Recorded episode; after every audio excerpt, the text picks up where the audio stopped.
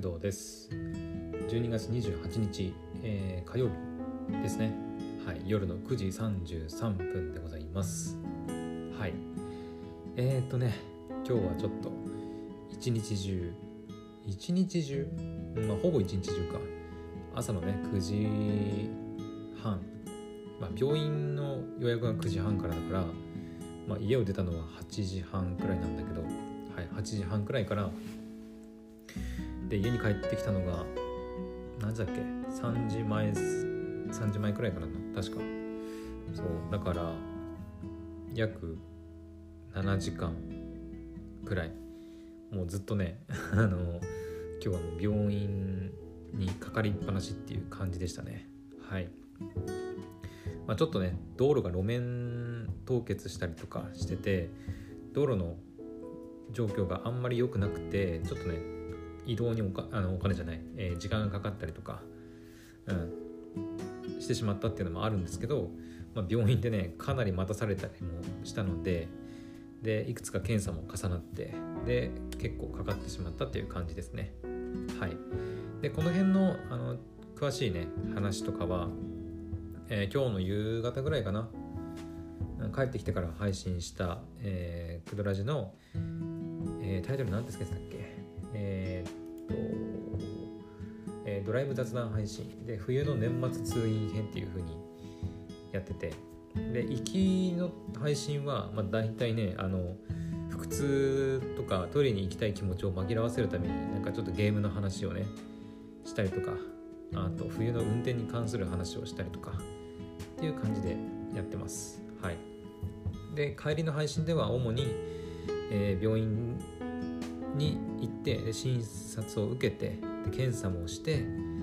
でどんな結果だったのかみたいな話をしているので、まあ、ちょっとその辺で気になる方はもしよければ聞いてみてください。はい、でえっ、ー、とねもうざっくり結果だけ言うと今日のね病院行ってみた結果だけ言うとえっとまあおおよそ予想してた通り、えーと、私が、え、4年くらい前からね、えー、ずっと薬を飲んで、え、闘病っていうのかな？よくわかんないけど、うん。まあ、戦っている。潰瘍性大腸炎っていう病気があるんですけど、えー、その病気の、えー、再燃、まあ、再発とも言ったりしますかね。っていう形になりました。はい。はい。残念です。はい。うん。今日ねその大腸のね内視鏡カメラも実際にやってみてで実際に目視であの大腸の様子を確認してみた結果えっとはい。潰瘍性大腸炎が、まあ、再燃再発しているという診断になりましたね。はい。でここ半年じゃないか。えっ、ー、とあの薬えっ、ー、とねなんだっけな名前が。えっ、ー、とねゼルヤンツ。ゼルヤンツっていうねあのおそらく同一語化のなんかの読みだと思うんですけどゼルヤンツ。ゼルヤンツ。ちょっとイントネーションは分かんないですけどっていう薬がありましてえっ、ー、とね潰瘍性大腸炎のためのえっ、ー、とまあ先端医療薬みたいなその潰瘍性大腸炎ってね一応難病なので、えー、そのための治療薬っていうのがいくつかあるんですよ。治療法とかもね。でゼルヤンツっていうのは、まあ、私は飲み薬だからっていうふうに選んだ理由でもあるんですけど他にも皮下注射みたいなやつとかあとはなんか病院に通って点滴みたいな感じで治療する方法とかねいろいろなんかあるみたいなんですけど一番ま手軽でやりやすい治療法でゼリアンズっていうのが飲み薬であったんで私はそのゼリアンズっていう飲み薬をま選んではい。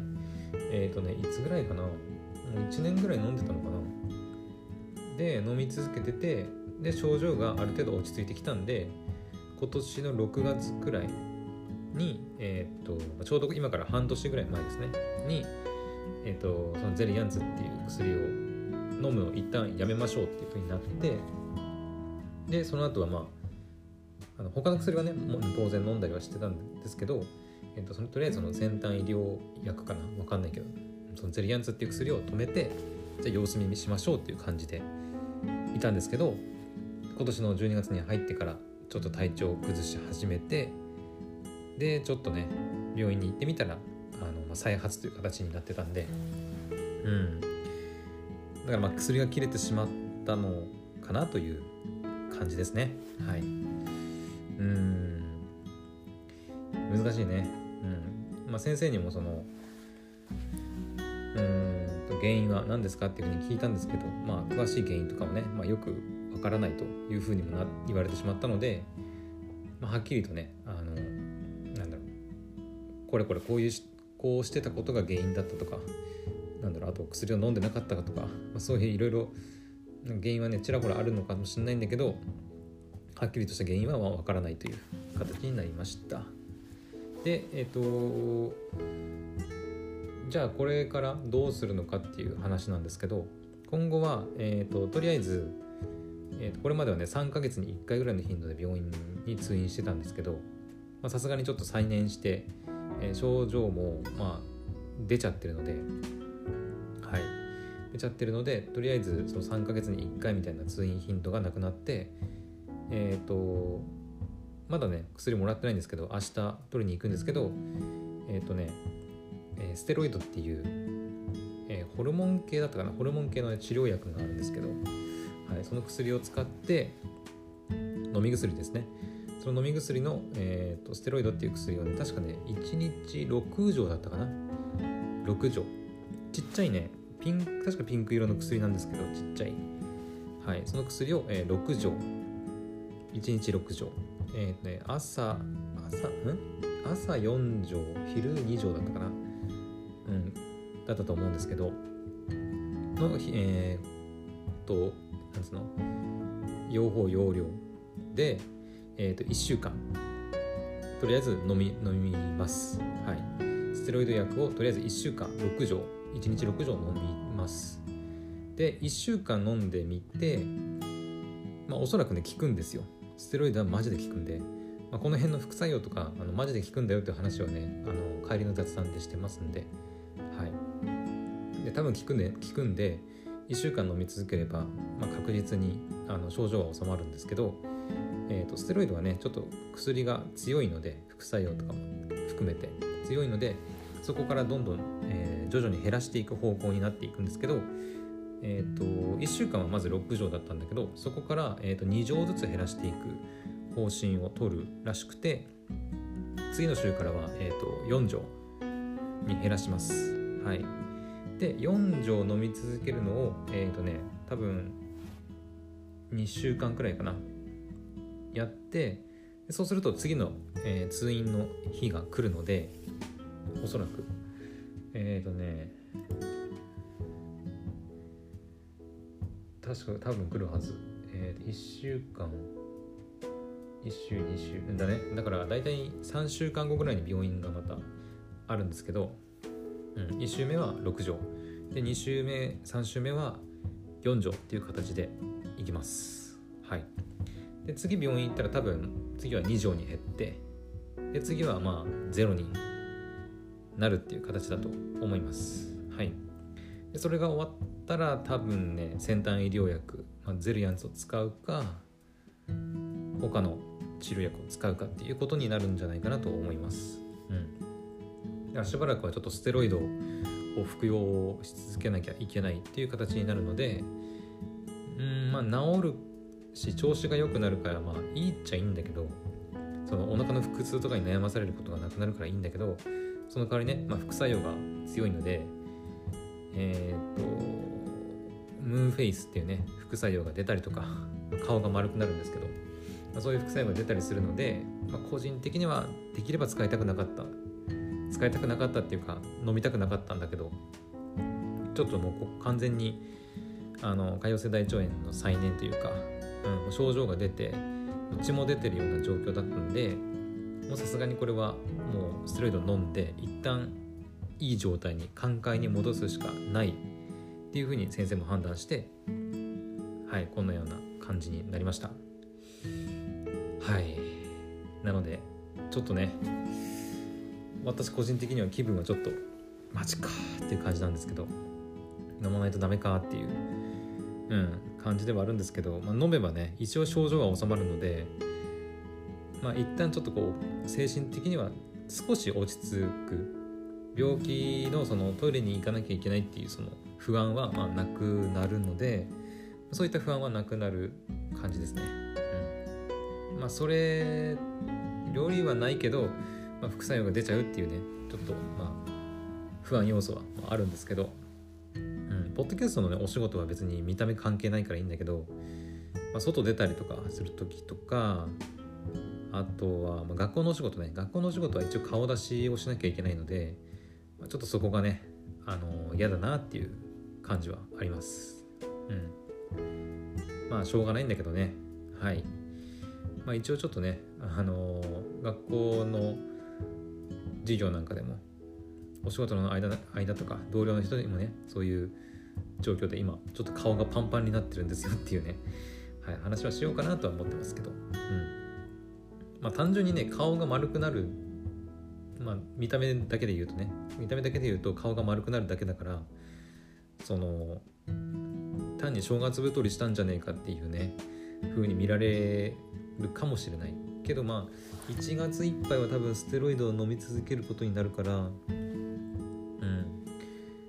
まあそんなすぐにねポクって丸くなるわけではないと思うんだけど、うん、徐々に徐々にこう丸くなっていくような感じだと思います。はい。まあ、でもやめればねやめたところからまあ徐々にまた元に戻ってはいくんだけどね、うん、だからちょっと、はい、ステロイドを使いつつこの潰瘍性大腸炎とまた戦っていこうかなというふうな感じです。はい。うん、潰瘍性大腸炎のね患者もなんか結構右肩上がりで増えてるとかっていう噂も聞いたりするので、うん、結構苦しんでる患者さんもねいるんじゃないかなとは思いますけど。はい。うん。結構辛いですよ。うん。なんか昔はだからその難病っていうのもあってえっとなんだろう。診断されないみたいな。原因がよくわからないし治療法もよくわからないからその潰瘍性大腸炎だっていうことがそもそもないというかわからないというか感じだったんで、まあ、まだね私はあの潰瘍性大腸炎っていう病気なんだよっていうことが分かってるだけでもあの、まあ、ありがたいといえばありがたいとは思いますけどね。うん、なのでもしこのねあの配信でなんか同じように潰瘍性大腸炎に悩んでる人とかもしくはなんか同じような症状でなんかなんか毎回そのトイレに駆け込んだりしてて何が原因かもよくわからないんだけどとりあえずトイレの回数多くなってきてるなとかっていう人がもしいたらあのまあ潰瘍性大腸炎の疑いもしくはね潰瘍性大腸炎と兄弟みたいなね病気があってクローン病っていうんだけどクローン病に関しては、えっ、ー、と潰瘍性大腸炎っていうのは主に大腸に潰瘍ができる多分病気なんですけど、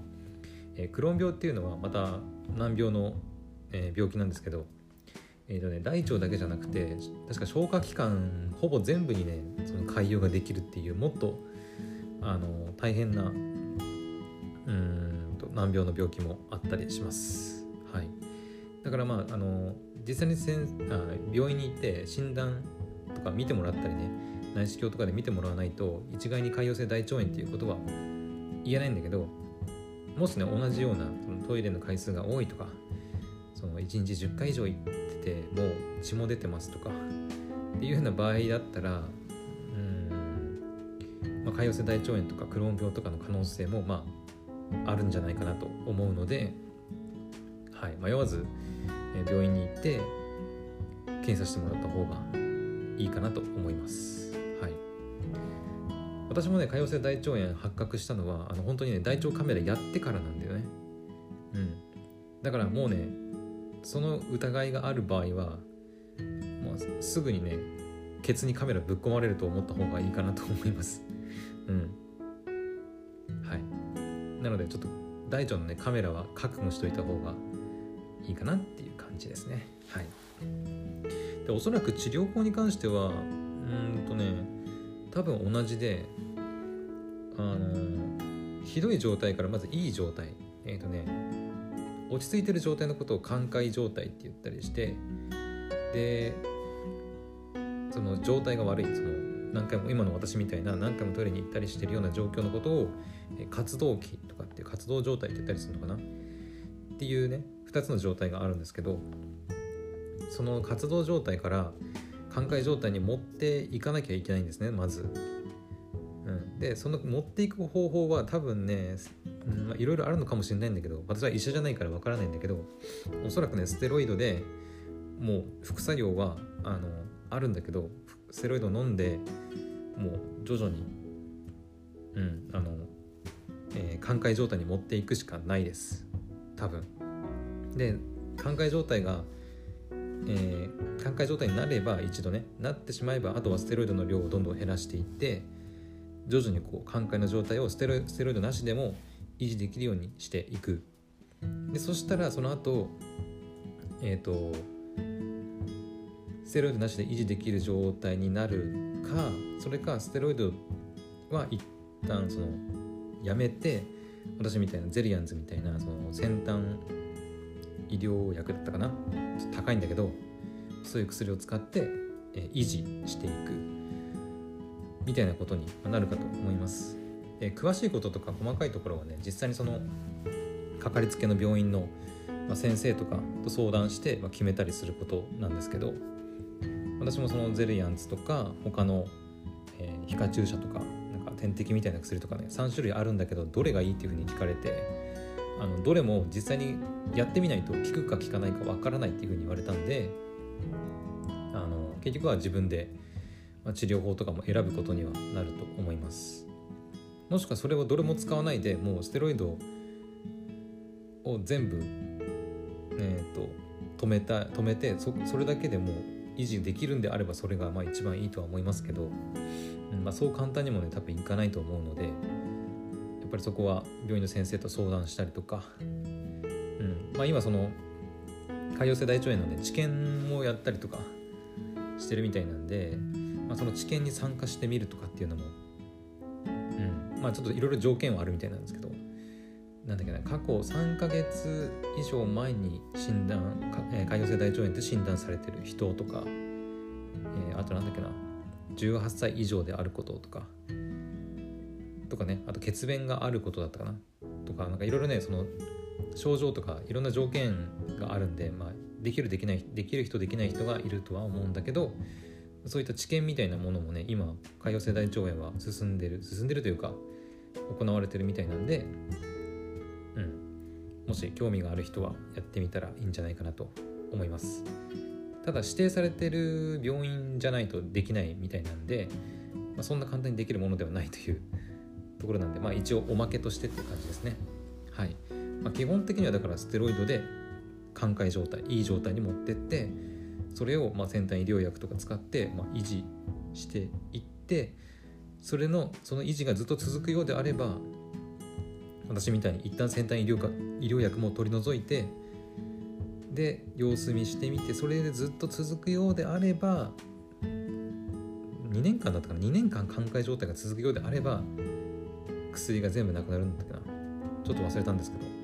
はい、それで続かなければ一応完治というか、うん、形にはなると思うんだけどそれがねなかなか難しいですね。私みたいに先端医療薬切って半年だったらまた再燃しちゃったみたいな場合もね結構あるみたいなんで4分の1の確率だったかな？先生言ってましたけど、うん、ぐらいであるみたいなんでまあなかなか一概あの簡単にははい感知できる病気ではないというところをまあ一応、押さえておいた方がいいかなと思います。はい。だから私もね、まあ、あんまり感知させようっていう気持ちはあんまりなくてどちらかというともうなんかうまく付き合っていくしかもうないんだろうなっていうふうに思ってて。うん。私はそのだから結局原因はねよく分かってないけどストレスから来るとかっていうふうにも言われたりするんででそういうストレスがなるべくない環境で、まあ、働くようにするとか、うん、なんだろうそういうところで気をつけるとかね。自分でストレスストレス対策をなんとか上げてみるとかね、うん、私もね多分その運動とかしてないからあんまり。多分そういったところで結構ストレスに弱かったりする部分もあるんでやっぱりね運動はちゃんとなんかやらなきゃいけないなっていうふうには思ってます。はい。あとは何だろうね食べ物とかやっぱりうん。睡眠はちゃんととってるからそこはね全然問題ないと思うんだけどやっぱり運動、まあ、食事はまあうんそんな変なもん食ってるわけではないと思うから別にいいと思うんだけどやっぱ運動かな。家でねオンラインで仕事してるのもっていうのもあってなかなか運動する機会がない。のでやっぱそこかな。運動。これまああの年明けとか年末ぐらいに、えー、来年2022年度の中軽く目標とかもねちょっと掲げてみようかなとか思ってるんですけど、まあ、そのうちの一つかな目標は。その運動をちょっと取り入れる。何かしら運動するっていうのはちょっと目標でもあるかな。来年度の。うん。ってな感じで。まあいろいろ理由原因はねあると思うんだけど自分で私もねも4年くらいその病気になって経ちますけどいまだにそのコールすれば良くなるとかっていう正解がねよくわかんないんであのこれ食べたら腹壊すとかこれは食べたらいかんとかこれは気をつけなきゃいけないとかね。いろいろその自分でや経験していくうちに分かるもんもあるので、うん、まあそこはもし同じように悩んでる人とかいたらはい。まあなんだろう。みんな悩んでるんだよっていう私もね同じように悩んでるし、うん、何度も漏らしそうになったこともあるし実際漏らしたこともあるし何回ももう死ぬほど漏らしたことあるよ大人になってからもね。うん。なのでそういう大変さをね一応分かっているつもりなのではいもしあの同じ病気で悩んでたりとか同じ症状で迷っている人がいて、まあ、そういった人の参加参考とか心の支えになれれば、まあ、いいかなというふうに思っております。はいえー、というわけで、えー、今日はねちょっとずっと病院に、えー、かかりっぱなしだったのでちょっと私の病気に関するお話をしてみたんですけどえっ、と本当に今日はねアニメも何も見れなくて病院の待ち時間にずっと漫画読んでるぐらいでね 本当に何もできなかったんでちょっと明日ははい、えー、アニメ見たりとかちょっとね、テイルズ・オブ・アライズはね、明日は無理かな。ポッドキャストの、ね、収録がね、あの編集がまだ終わってないんですよね。だからそれが全部終わってからかな。うん。でもね、それ終わったと思ったら今度すぐ年末が来て、で年末が終わったと思ったら多分ね、祖父母の家に遊びに行ったりとかして、と思ったら年始からいきなりもう収録の仕事が入ってたりしてあんまりゲームする時間ないかもしれないんだけど はいちょっとねなるべく時間見つけてやろうかなと思ってます。はい。まあちょっとね今日の朝の配信でも朝のドライブの、え、ドライブの行きの配信でも言ったけどちょっとキングダムハーツとかもちょっと買っちゃおうかなとかね思ったりもしてるんでちょっとゲームをねちょっとなるべくやっていきたいなと思ってます。はい。というわけでえ今日の配信は以上になります。また明日の配信でお会いしましょう。バイバイ